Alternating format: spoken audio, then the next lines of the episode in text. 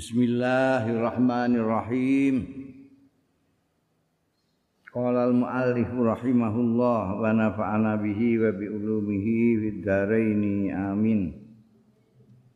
Al haditsu tasy' wa salasuna hadis sing nomor 32. An Ibnu Abbasin saking sahabat Abdullah bin Abbas radhiyallahu anhuma anna Rasulullah satuhune Kanjeng Rasul sallallahu alaihi wasallam.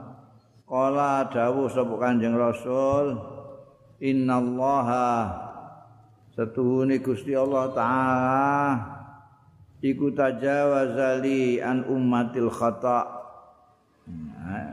Membiarkan melewati sapa Allah li kanggo ingsun an ummati saking umat ingsun al khata'a ing kliru wa nisyana lan lali. Wa mastukrihu alai lan barang kan dipaksa ya umat alai ing atase ma. Hadis Ibnu Abbas iku hadisun hasanun. Hadis hasan rawahu sing riwayatake hadis sapa Ibnu Majah Ibnu Majah wal Baihaqi wa ghairuhum lan liyane Ibnu Majah dan Baihaqi ya. Ini keistimewaan lagi umat Kanjeng Nabi Muhammad sallallahu alaihi wasallam. Jadi mbien tidak peduli tapi bareng Kanjeng Nabi Muhammad sallallahu alaihi wasallam itu umatnya umat Islam sing melok Kanjeng Rasul sallallahu alaihi wasallam itu kalau melakukan kesalahan karena tidak tahu atau lupa. Atau dipaksa itu tidak dicatat. Tidak dicatat. Keliru. Keliru tidak tahu loh itu tadi yang kamu makan tuh babi loh. Iya. Wah, kurang ngerti ya. Mana kok enak?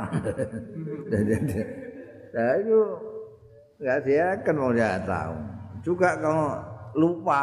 Eh tangi turu terus langsung ngombe lho poso je sarapan kopi.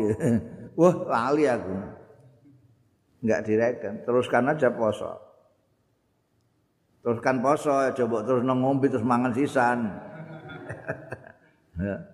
dipeksa juga enggak enggak jadi enggak ada enggak direken kesalahannya yang bersangkutan kalau kita dipaksa.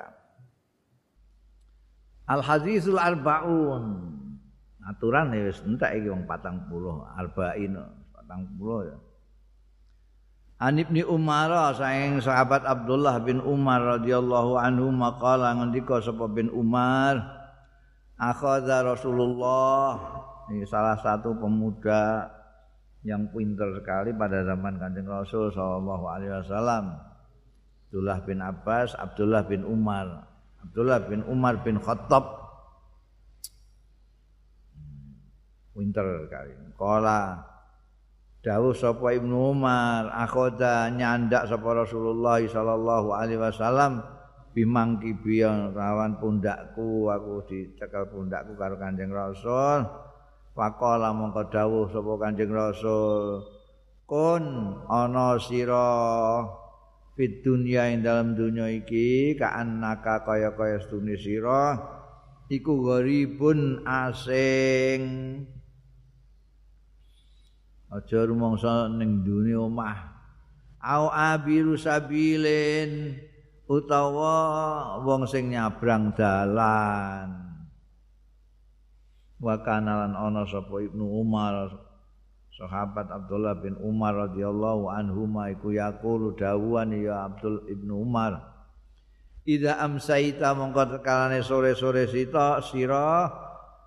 Ida amsaita nalikane sore-sore sira para tantazir mongko aja ngenteni sira as-sabaha ing esuk. Wa ida asbahta nalikane esuk-esukan sira wala tantadir mongko aja ngenteni sira almasa ing sore. Wa khudh lan ngalapo sira min sikhatika saing sehat ira timarodika kanggo jaga-jaga lara ira. Wa min hayatika lan saking urip ira limautika kanggo kematian ira. Rawahu ngiwatake hadis iki sapa al bukhari imam bukhari. Ya. Anjing nabi ndawuhi Abdullah bin Umar iku kowe nek ning gone donya iki kowe kaya wong sing gori aja kaya tuan rumah ya. Ini anggap aja kayak di hotel. Jadi ini hotel itu ya ini hotel aja kok terus ngecat barang ini hotel kok kok kurang seni ini terus kue ini gue toko cat mau ganti catnya ini lampunya kok ini elek terus mbok protol ora usah. Wong kowe iku arep arep bali ya. Kowe iku nak gharib kowe. Kowe pendatang jadi kayak ning hotel lho ning hotel. Aja kayak ning omahe dhewe terus kerasan. Ning hotel di kerasan. Karena akan pulang kamu nanti akan pulang orang gharib itu akan pulang kembali ke daerahnya sendiri. Itu dunia ini dudu. Dudu nggonmu nggonmu engko ning akhirat. Saiki iki baru ning gone perantauan gharib atau nek kepengin luwih ekstrim kowe urip ning dunya iki kaya api rusabil kaya sing apa nyabrang dalan gitu jadi ini masih kita masih di seberang jalan. Baru nanti sana itu tempatmu tempatmu di sana ini baru nyabrang. Nah, gue nek kini kok terus ngebrok. Gue ketabrak truk kowe. Ingat ning dalan kok mandek. Jalan terus. Mungkin ini yang apa diambil oleh orang-orang Jawa ya apa kebetulan aja orang Jawa kan punya onen-onen urip ning alam dunya namung mampir ngombe. Amung ngampung ngombe. Biyen wong Jawa itu aku saya menangi rumah-rumah ini itu sumure dibagi loro. Yang punya rumah janji ana wong Jawa manggon ning pinggir jalan, sumure mesti ning ngarep. Mulai ning ngarep perlune diparuh separuh kanggo yang punya rumah, yang separuh kanggo pejalan kaki. Terus nih gini ngarepe omah itu ada beberapa kendi no, telu papat. Maksudnya orang-orang yang lewat itu haus mampir nek kepanasan iso ijik ning sumur. Nek ini ngorong mampir terus ngombe iku. Jenenge mampir ngombe. Aja kok tok ning kono terus ngentekno iki jero ngentek kendi-kendi iki. Mbok glogok kabeh iku lha apa. Iki mampir tok ngombe terus jalan lagi.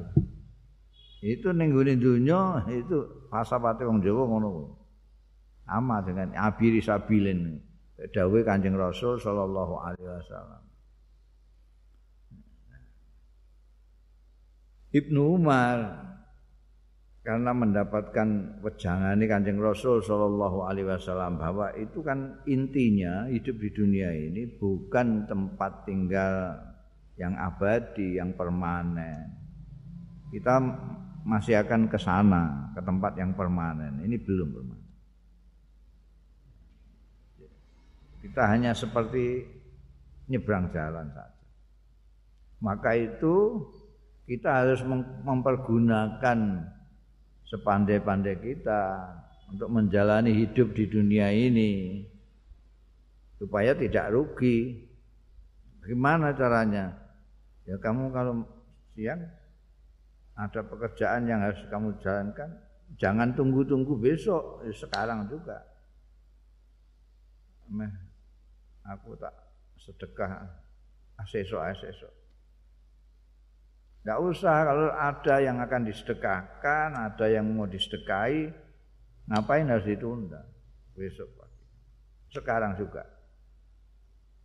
Kalau pagi-pagi punya niatan baik, langsung aja dilakukan jangan ngenteni nanti-nanti ah pokoknya intinya jangan ngendi-ngendi waktu latu akhir amalal yaum ilal ghad. Jangan pernah menunda pekerjaan hari ini sampai besok. Pun kalau kamu tunda terus itu bertumpuk-tumpuk. Tumpuk bertumpuk-tumpuk nggak terkerjakan sama sekali kalau sudah numpuk-numpuk. Mulane sinau yang paling kepenak itu kalau bar untuk pelajaran dibaca. Jangan diletakkan terus HP-nan main ndak. Begitu selesai terus dibaca lagi apa yang dapat dari pelajaran tadi, dibaca. Baca saja. Sudah baru melakukan hal-hal yang lain. nanti itu ning memori sini tertinggal itu kuat sekali. Nah nek bar belajar selesai terus bu tinggal main game apa-apa, lu ketindes memori ini gini, hilang, tidak akan nempel. Itu teori ini kan. Kamu kalau sedang sehat gunakan sehat itu karena kamu nanti ada masanya kamu sakit. Kamu sakit menyesal. Ah kemarin sebetulnya waktu saya sehat itu ya saya mestinya begini-begini. Saya silaturahmi waktu itu. Oh, saya tunda-tunda akhirnya saya sakit gini tidak bisa silaturahmi. Enggak ketika kita sembuh juga kadang-kadang ya ditangguhkan lagi ah tidak usah keburu-buru ah masih sehat ini oh, nanti kalau sakit lagi itu terusnya sampai hidup ini kita gunakan sebaik-baiknya untuk kepentingan nanti mati kita. Kita mati tidak bisa ngamal lagi yuk ngamal kita ya pada waktu hidup ini. Jadi sudah sampai ke alam yang lain sudah tidak alam amal tapi amal pembalasan amal sudah. Pembalasan amal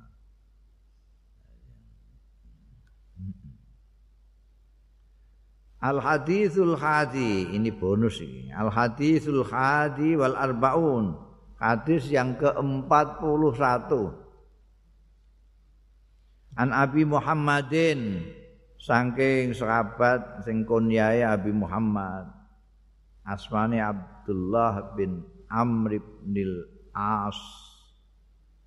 Kalau tadi Abdullah bin Umar bin Khattab, sekarang Abdullah bin Amr bin As. Ini sama-sama tokoh muda. Kasihane Kanjeng Nabi juga. Satu ini, dua Abdullah bin Umar, tadi itu Abdullah bin Abbas. Abadillah yang muda-muda. Abi Muhammad atau Abdullah bin Amr bin Al-As radhiyallahu anhu maqala ngendika sapa Abu Muhammad? Qala Rasulullah dawuh sapa Kanjeng Rasul sallallahu alaihi wasallam La yu'minu ra iman tenan sapa akadukum salah siji ro kabeh hatta yakuna sehingga ana apa hawau hawa nafsune akadukum tabaan anut lima jitu bihi marang barang kang rawuh sapa panjenengan ingsun bi kelawan gawa ma. Hadis bin Amr bin Al-As iki hadisun sahihun. Rawainau kang riwayatake kita hu ing hadis sahih fi kitabil hujjah. Ya. Apa jenenge la yu'minu ahadukum hatta yakuna hawahu tabaan lima jitu. Kadang-kadang apa namanya kita punya keinginan sendiri, punya nafsu sendiri, punya hawa nafsu sendiri. Sini punya ada aturan, ada ajaran Kanjeng Rasul sallallahu alaihi wasallam. Nah, orang mukmin itu orang yang hawa nafsunya, keinginannya segala macam harus ikut kepada ajarannya Kanjeng Rasul sallallahu alaihi wasallam. Bukan sebaliknya. Jadi karepe ngono ajarane Rasulullah sallallahu alaihi wasallam kon mengikuti keinginan dia tidak, tapi keinginan yang harus mengikuti apa yang dibawa oleh Rasulullah Sallallahu Alaihi Wasallam ajaran-ajaran kanjeng Rasul itu yang di depan dulu. Nah, umumnya kan nggak gitu. Dia punya kepentingan didahulukan dan delok ayat Quran delok sunnah Rasul Sallallahu Alaihi Wasallam delok Quran. Nek cocok, wah digundalili. Kepentingan saya sesuai dengan Al-Quranul Karim. Kalau dia punya keinginan delok Quran gak cocok, rasa Quran-Quranan ngene ayo. Ngono gayane kok ngene ae. Padune ora gelem nganggo Quran. Itu layuk minu, durung iman tenan. Orang yang beriman sungguh-sungguh itu keinginannya harus bisa mengikuti apa yang dibawa oleh Rasulullah sallallahu alaihi wasallam.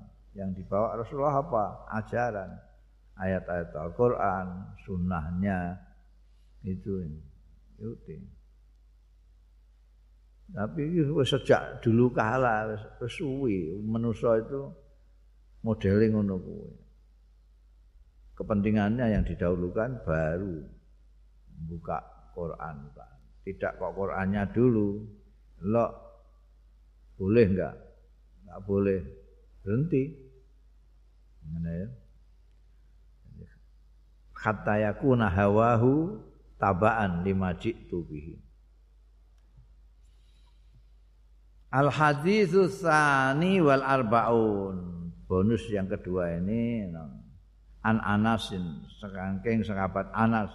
Sahabat Anas bin Malik yang pernah nyuwito nih Kanjeng Rasul sallallahu alaihi wasallam lebih dari 10 tahun. Kala ngendika sapa Anas Sami itu mireng sapa ingsun Rasulullah yang Kanjeng Rasul sallallahu alaihi wasallam tak pireng yakulu ingkang ngendika Kanjeng Rasul. Ngendikane qala Allah taala dawuh sapa Gusti Allah taala ini hadis kudsi lagi.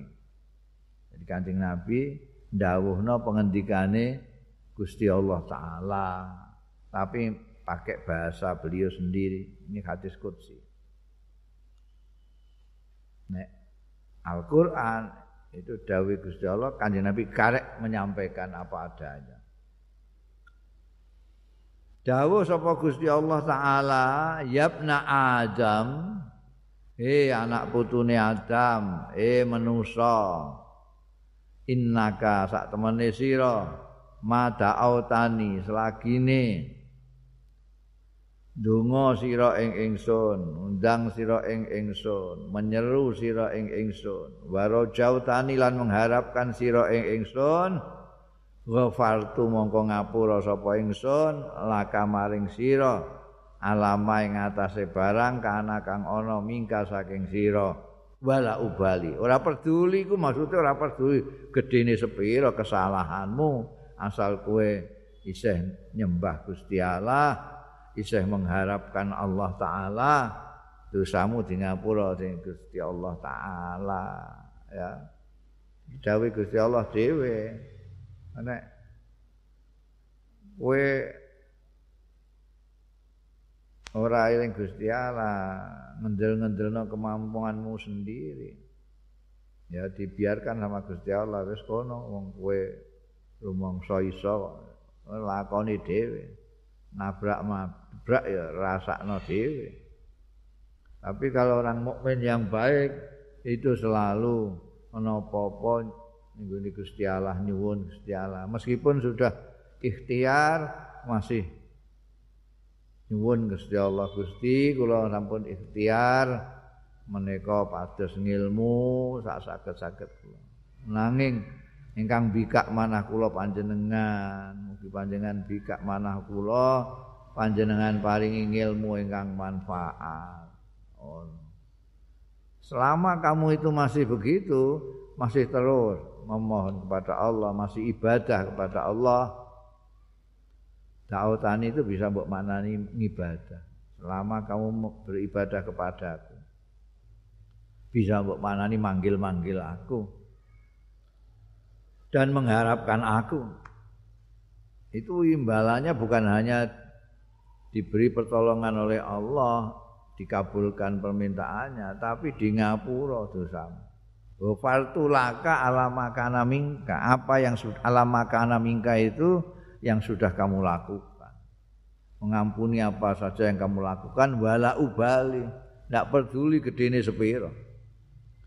Yabna Adam eh Bani Adam anak cucune Adam lau balagat dzunubuka lamun mencapai apa dzunubuka dosa-dosa ira ana nasama ing pejajan langit. Ngantek puncak langit sana. Sumastaghfartani mongko keri-keri jaluk ngapura sira ing ingsun ghafartu laka mongko ngapura sapa ingsun laka maring sira.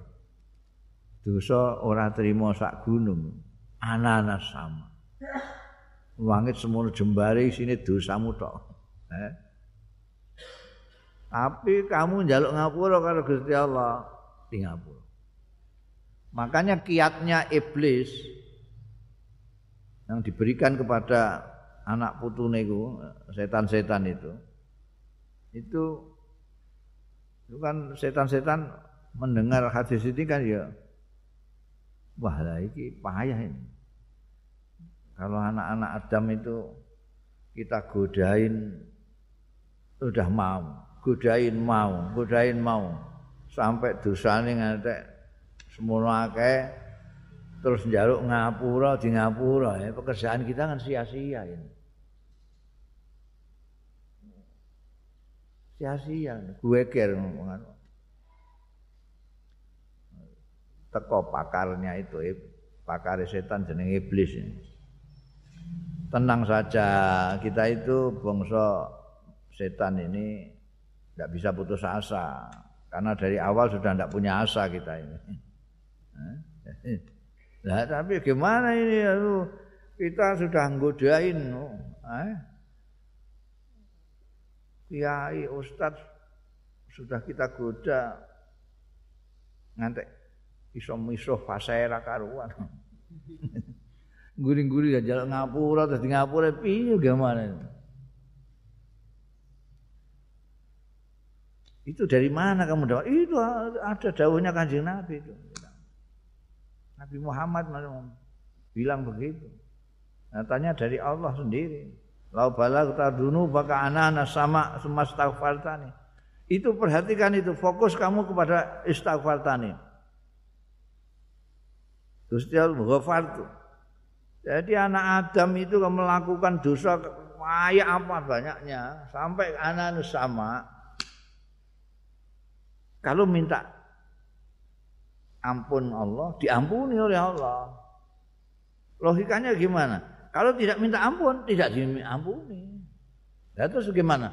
Ya sekarang digoda saja setan itu supaya tidak merasa berdosa. Itu kiat terakhir iblis itu yang medeni wong Jadi bagaimana caranya membuat manusia ini tidak merasa bersalah supaya tidak minta maaf, supaya tidak minta ampun. Mulane saiki ana tukaran padha-padha rasa lain. kene menganggap tidak salah, kene enggak menganggap salah, tidak salah. Lah ora salah, ora padha salah kok tukaran lah apa. Jadi lucu ya. Wong tukaran lho sing salah ndi? Aku gak, aku gak. Lha padha gak salah kok tukaran. Karena memang sini juga digoda setan supaya enggak merasa salah, sini juga. Sing kene luwih tuwa kandhani. bener sampean. Cah enom gak kuwaplak ngene iku gak ana kapoke. Ini ya di kisi mbek setan. Sing enom iki. Bener sampean. Wong tua gak iso dihormati ngono eh waneni ae ngono. Akhir wampuk padha ora salah ta gue ger ini kan begini Gusti Allah yang ngono. Banyak orang itu yang ngemplep badan bandane wong itu kan rumangsa ora salah. Jadi dia ndak njaluk ngapura ke Gusti Allah. Nyalai orang, nyakiti orang, ghibah ngrasani wong bareng ndak rumangsa salah. Mergo ya setan sing anu. Mergo kata kunci yang dicekeli mbek setan itu. Sampai dosa anana sama sumastaghfartan. Mesti di ngapura. Mulane ulama-ulama kita, ya kiai-kiai kita nganjurno supaya wis kita menyadari salah kita atau tidak istighfar. Istighfar saja sudah. Tiap hari istighfar. Wong Kanjeng Nabi Muhammad sallallahu alaihi wasallam itu kan enggak punya dosa belas. Ya. Tapi istighfarnya Kanjeng Nabi itu sehari tidak mati dari seratus kali. Astagfirullahaladzim, astagfirullah. Nah kita ini Ya begitu, sudah pokoknya istighfar saja ya Allah Gusti menawi kaya ah kula nyuwun ngapunten dosa-dosa kula ingkang kula ngertosi utawi ingkang boten kula ngertosi. Yang saya sadari atau tidak sadari mohon diampunkan ya Allah. Eh? Allahumma firli apa wayah-wayah kamu sholat baca istighfar habis salat baca istighfar lagi. Astagfirullah astagfirullah. Jadi tidak kena. Gak kepencet godaan setan sing kono aja njaluk ngapura. Ben mangkel dik setan-setan. Iki malah istighfar terus ae. Ora karuan dosane kok istighfar. Ya ben. Astagfirullah ma qaddamtu wa ma akhartu wa ma asrartu wa ma alantu wa ma asrartu wa ma asraftu wa ma anta ta'lamu wa la a'lamu. Wis pokoke jaluk ngapura kabeh dosa yang saya ketahui yang tidak saya ketahui yang yang jullahu wa yang besar yang kecil. Awalahu wa akhirahu yang pertama yang terakhir. Alaniatu wa sirrahu yang terang-terangan atau yang tidak ketahuan yang sama-sama minta dosa. Dudi jaluk ngapura ben di ngapura dening Gusti Allah. Ya bani ya ibna adam ya anak adam innaka law ataitani innaka sak temene sira law ataitani lamun sowan sira ing ingsun. Bikura bil ardi kelawan sak lubering bumi sak tungkeping bumi apane khotoya? Dosa-dosane sumalake tani mongko ketemu sira ing ingsun. Tak ketemu ingsun latus riku ora nyekutokno sira bi kelawan ingsun saean ing apa-apa. La ataituka yakti maringi sapa ingsun ing sira. Bikura biha kelawan sak tumpleke sak lumaing bumi. Apane magfiratan pengapurane ya.